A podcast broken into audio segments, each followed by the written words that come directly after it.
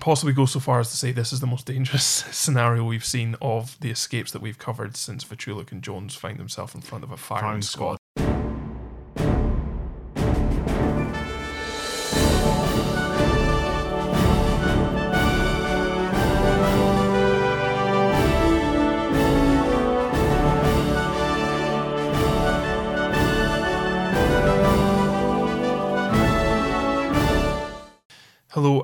Welcome to For You the War is Over, a podcast about Second World War prisoner war escapes hosted by me, Dave. and me, Tony. And in this episode, we are looking at gunner David Tom Davies of the Coast Regiment Royal Artillery. Now, we tried to look into uh, the Coast Regiment, but unfortunately, there are many Coast Regiments, and the information contained within his report is quite sparse, so we don't actually have the unit with which he served. We think we do because we know where he served. This is a capture on Crete in May of 41. Now, We've covered quite a number of Crete captures. I'm not going to go into great detail about the Crete campaign, but just as a quick recap, you are more than welcome to go back through our past episodes and, and, and listen to all the ones that we've done. But effectively, it's the Germans capturing Crete over a period of time in order to shore up their supply routes for North Africa. It gave them another a base effectively for aeroplanes and ships and everything else. And you know, we were defending it at the start of the war to say it was relatively disastrous for the Allied occupying forces is probably a bit of an understatement. It's also massively disastrous for a number of the inhabitants, uh, particularly when various insurgent actions were taken by the Allies. It was often the locals that paid the price for it. But a little bit about David Davies. He was born in Wales and he was born in July 1918 and his profession was he was a clerk and he joined up in July of 1939 so again a good few months before the war and he was a gunner in the artillery we know what gunners do and they're there as part of the defence of Crete now unfortunately his summary of his capture is simply I was captured on the 1st of June 1941 Yes, a man of few words. he is. That's about it. so we don't have any details. We don't, unfortunately, have the exact coastal regiment or battery that he was assigned to. So we, we, we can't get those details, I'm afraid. So for once, we've actually got very little pre war and actual capture information. Yes, we we have a little bit of information on the series of camps that he was in for immediately after his capture. So we know that he was held in Chania for about six weeks and was then moved to a camp at Salonika on the 14th of July 1941, where again he stayed for a couple of weeks before being moved to Stalag 28A in Wolfsberg in Austria, where he was there for again about a month until August 1941, and then he was seconded to a working party near Gas. Now, this again is in Austria, very close to the border with Hungary, and this was a satellite camp of Stalag 28A. And he was located at this camp for over two years. So he was at this working camp for several years. So clearly he'd been sent to the parent camp, if you like, at Wolfsberg until he'd been assigned properly to a working camp. So having been sent to this working camp at Gas, and as I say, it's very close to the border with Hungary, it's pretty much on the border with Hungary. We're talking about only a couple of kilometres away. Yeah.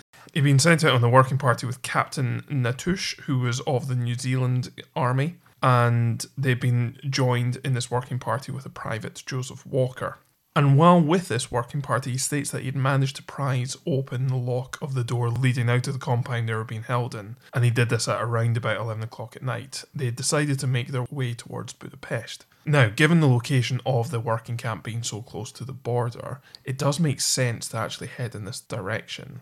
And in actual fact, at this stage of the war, Hungary wasn't yet occupied. Now, while it does make sense for them to head in this direction, Budapest itself is round about 240 kilometres away. So they are reliant on getting help from the local population at this stage. But of course, at this stage, Hungary wasn't yet occupied. We do know that by this stage, and not long before this escape took place, Hungary had actually agreed to join the Axis and became the fourth power of the Axis powers. Absolutely.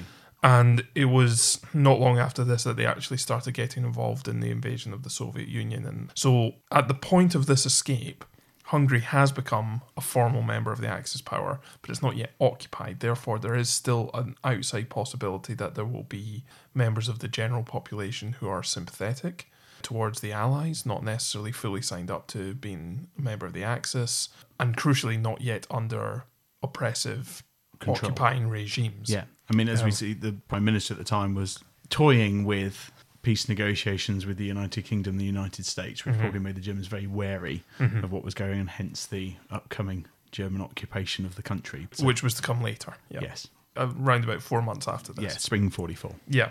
So, having made the decision to head towards Budapest, he does say that they had no maps or compasses, but they did have food, which they'd saved from the Red Cross parcels. They walked towards the Austro-Hungarian frontier and crossed into Hungary without incident, not far from where they where their camp was.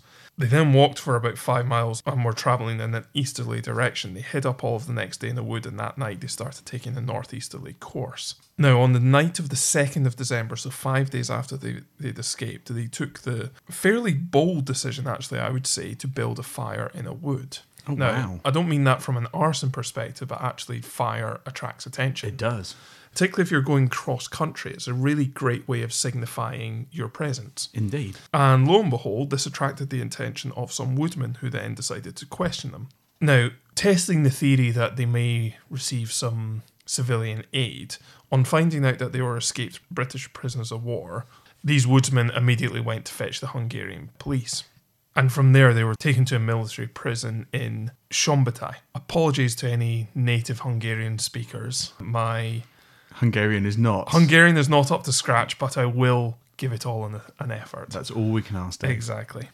And they were interrogated at this military prison, although he does state that they were fairly well treated there. Three days later, on the 5th of December, they were then taken to a camp at Kiskomarom, where they stayed for about two weeks until the 19th of December. And he does state that the conditions here were extremely bad. And from there, they were then taken as civilian internees to a castle where they were to stay for a couple of months, actually. Now, while there, they actually managed to make contact with a German woman who lived there. Now, this is not an immediately promising start to an escape attempt, but she was married to a Hungarian Jew.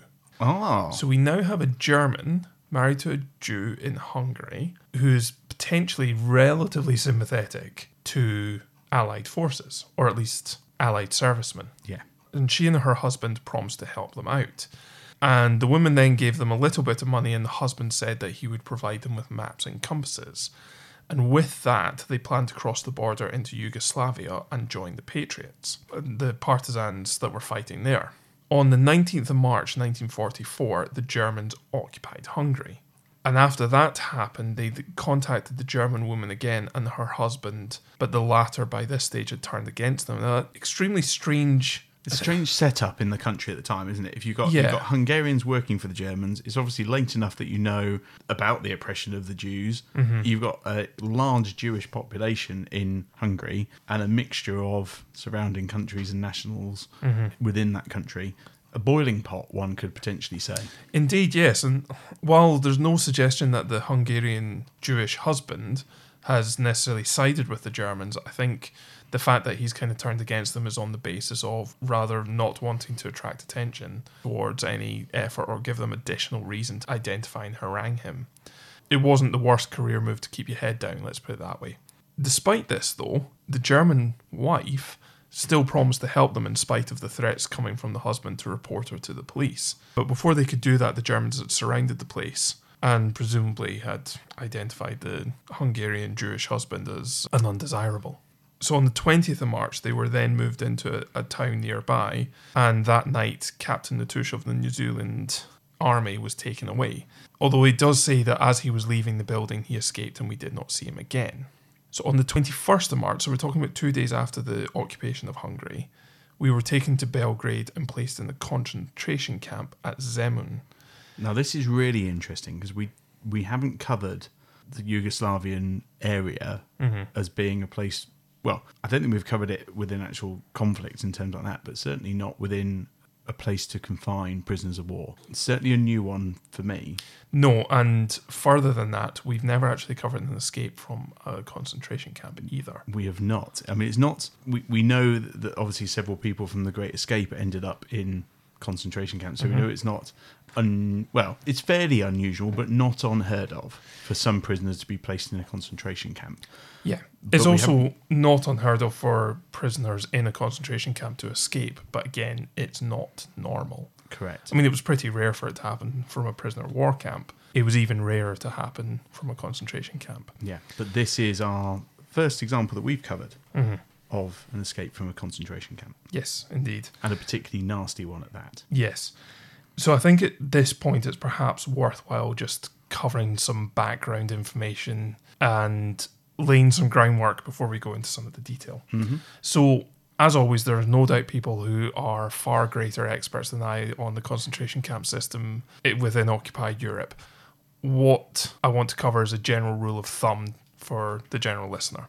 So, there were effectively three types of camp in operation in occupied Europe there was the prisoner of war camp, a concentration camp, and an extermination camp. I realise that this is very broad brush, does not cover the nuance, but for the purposes of this, that will suffice Yeah, because you certainly sometimes get people confusing one with the other, particularly concentration camps and extermination camps, which are not necessarily the same thing, but could be, and quite often were. Concentration being normally more for forced labour. Potentially, yes. So the prisoner war camp was precisely what it said. It held prisoners of war that were captured as a result of warfare and were largely covered by the Geneva Convention. And the prisoners that were held there were protected by the Geneva Convention. Concentration camps were actually originally, and even still to some extent, certainly in Nazi Germany pre war and during the war, were actually what they said on the tin, in that they were there to concentrate people into a confined space So undesirables, political prisoners, political opponents, gypsies, Jews, homosexuals, returning to the word I used before, undesirables. Mm-hmm. And then there was the extermination camps, which were what we typically conceive of being the likes of Auschwitz, Treblinka, Yeah, and many others. yeah, and, and sadly too many other camps. They were quite often attached to concentration camps, but not necessarily exclusively. For those who do want to go into it in greater depth, the seminal book on this is a book called KL, which uh, stands for Concentration Lager, which is, of course, the German for a concentration camp. It was written by Nicholas Wachsmann. It's something of a doorstop.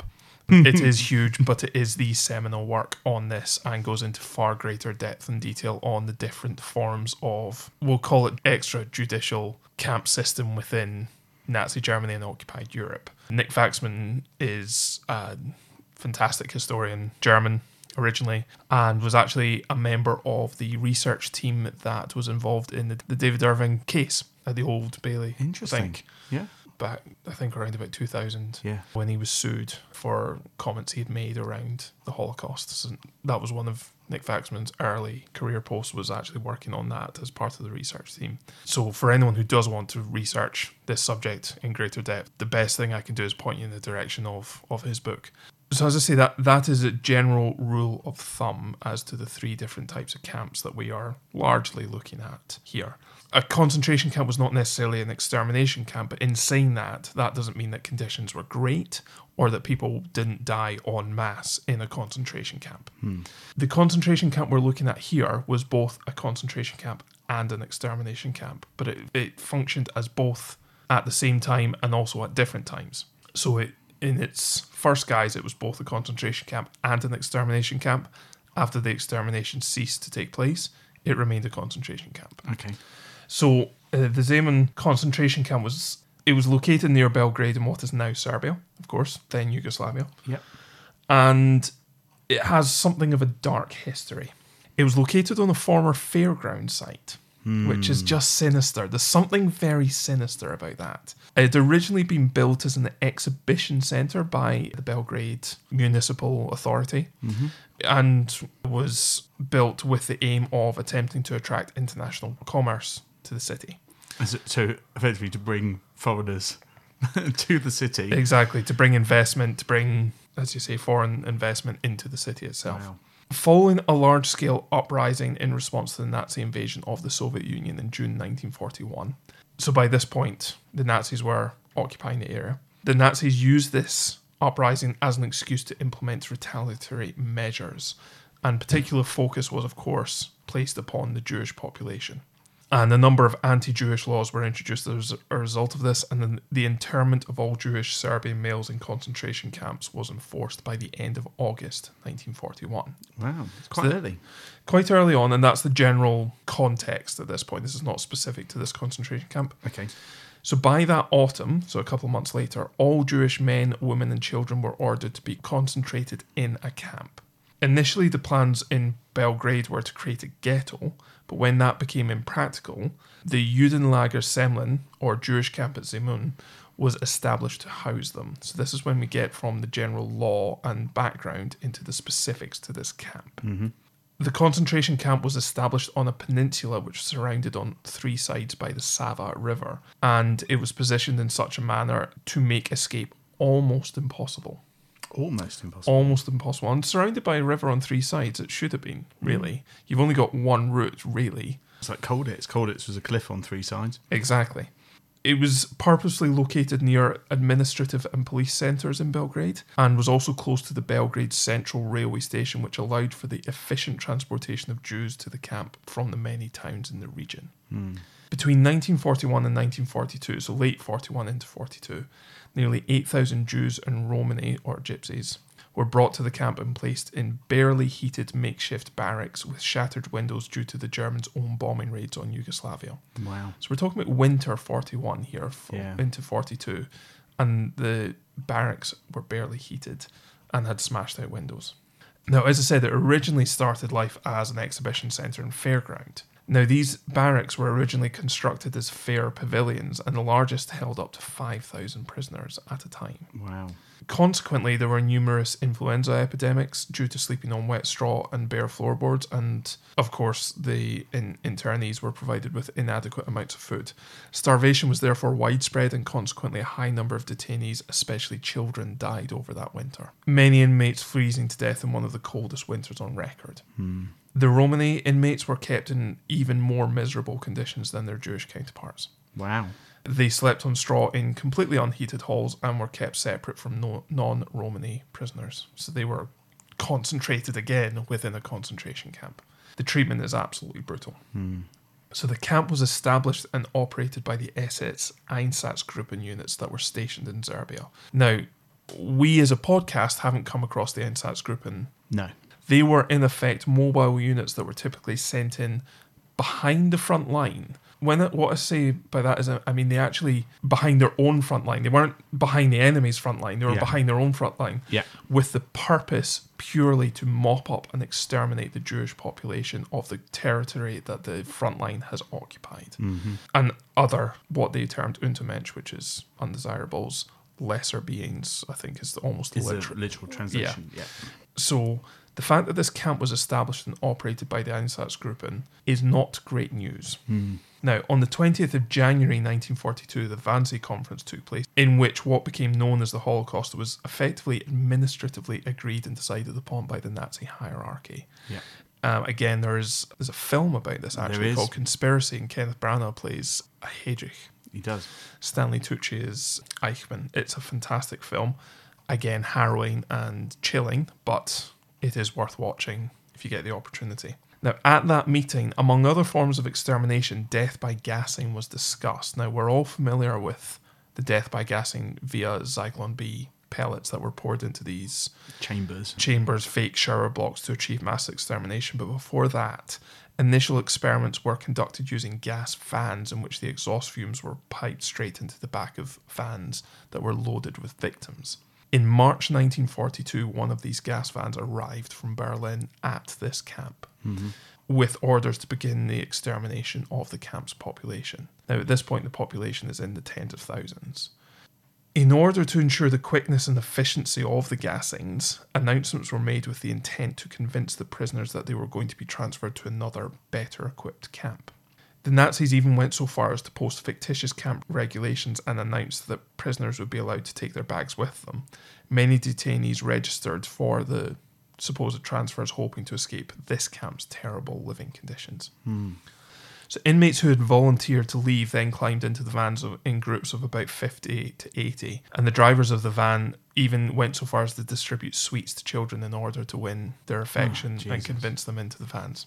Once the doors of the van were sealed shut, the van then drove across the border, and it was there that the drivers exited, attached the pipes from the exhaust into the van, and diverted the exhaust into the interior of the van, killing the inmates with carbon monoxide gas. Hmm.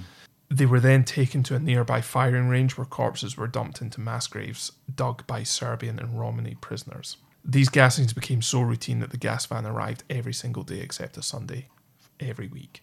Wow. And it is thought that, that death through this method of gassing was as many as 8,000 inmates, mostly women and children. Wow. There were seven Serbian prisoners that participated in the unloading of the murdered inmates from the van. They were mostly shot, only one survived, a Serb named Vladimir Miljutinovic. And I actually have a quote from him describing the experience. Really? Yeah. He states, around about 80 trenches were prepared and I helped dig all of them. At least 100 people would fit into each trench. These trenches were only for those who suffocated in the truck. We dug a different set of trenches for those who were shot.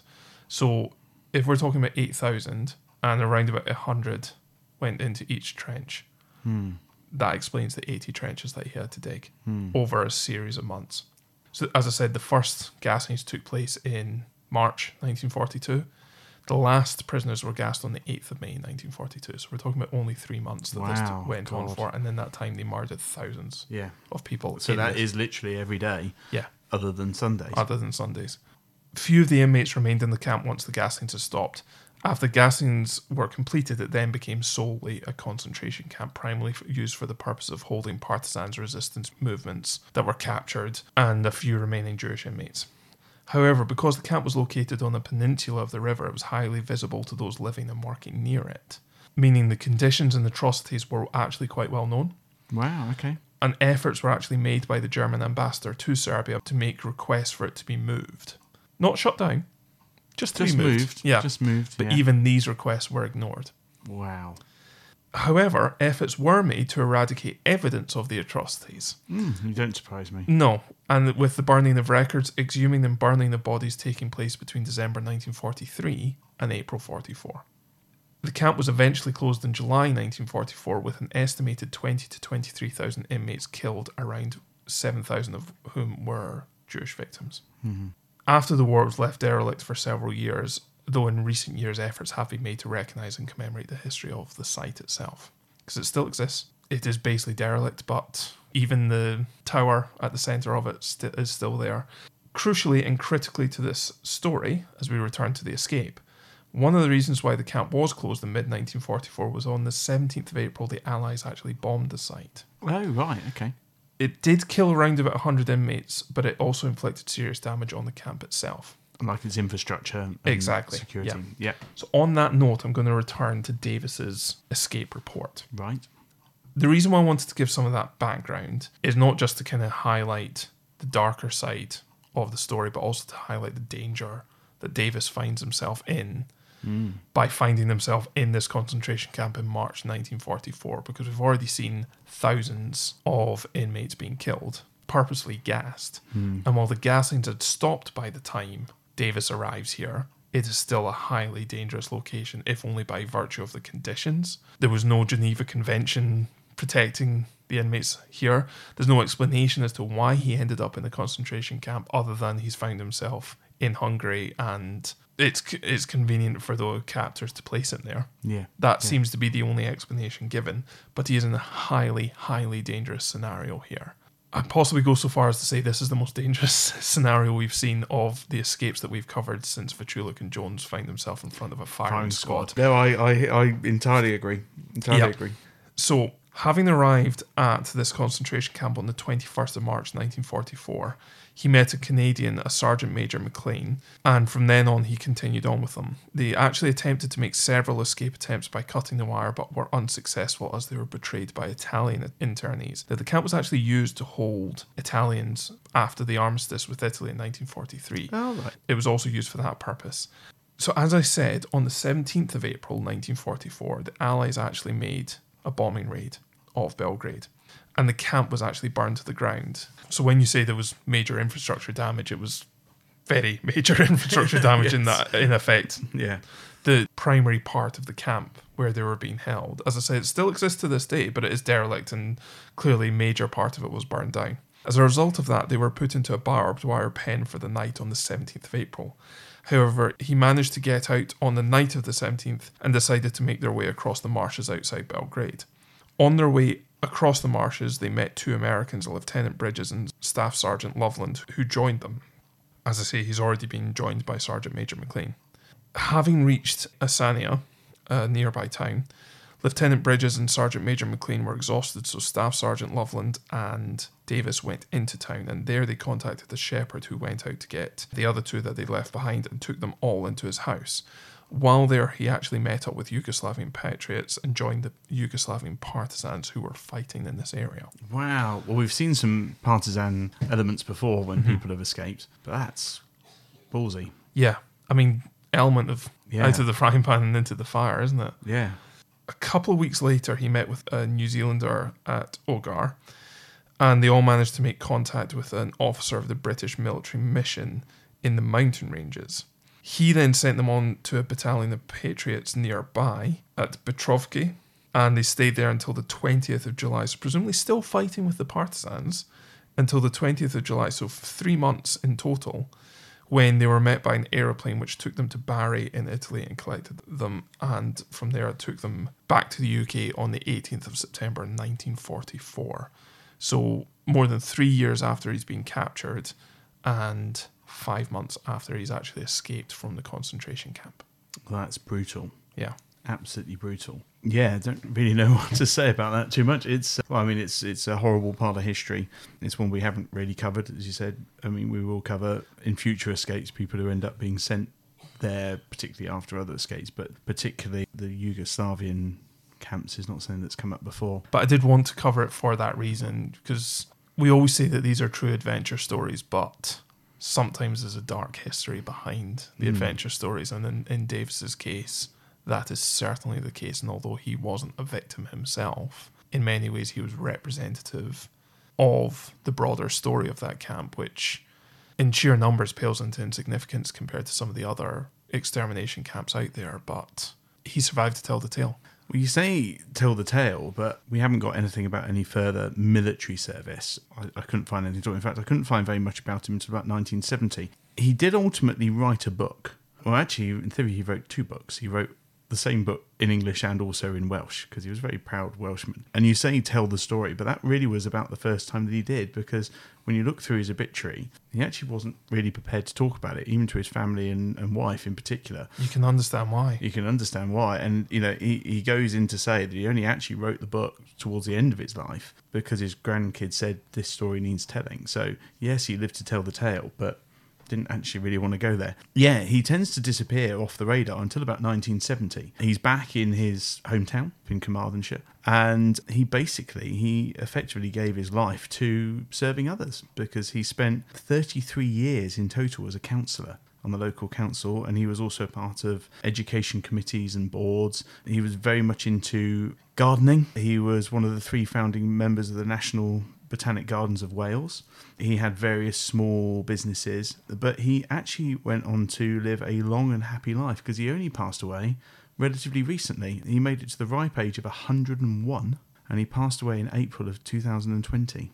Wow. So not that long ago. So in COVID, I don't know what he passed away from, but he basically saw the uh, the start of the uh, the COVID pandemic. Every reference I could find of him were people singing his praises. He seemed to have been a wonderful, wonderful man, and they ended up dedicating a bench to him and everything else. But I found one quote from the man himself. And I, I, th- I think it's good to include this when you get an insight into their life. He said, I thought to myself, I need freedom. I don't want to be a prisoner. And that's what drove me to keep on going. You want to forget it because if you can't forget it, it will impair the rest of your life and it will make things very difficult for you. But you can't ever forget everything. Yeah, what what a fitting quote, which provides even more context to what we've just covered. And I, th- I think the only thing left to say is if anyone wants to read the book, it's called All for Freedom A True Story of Escape from the Nazis. Well, thank you for listening. We hope you enjoyed that. If you'd like to subscribe, we're on Apple iTunes, Google Podcast, or indeed any of your favourite podcast platforms. Or you can find us on Twitter and Facebook by searching at FYTWIO. Or if you want to send us a more long form message, you can email us at fytwiopodcast at gmail.com.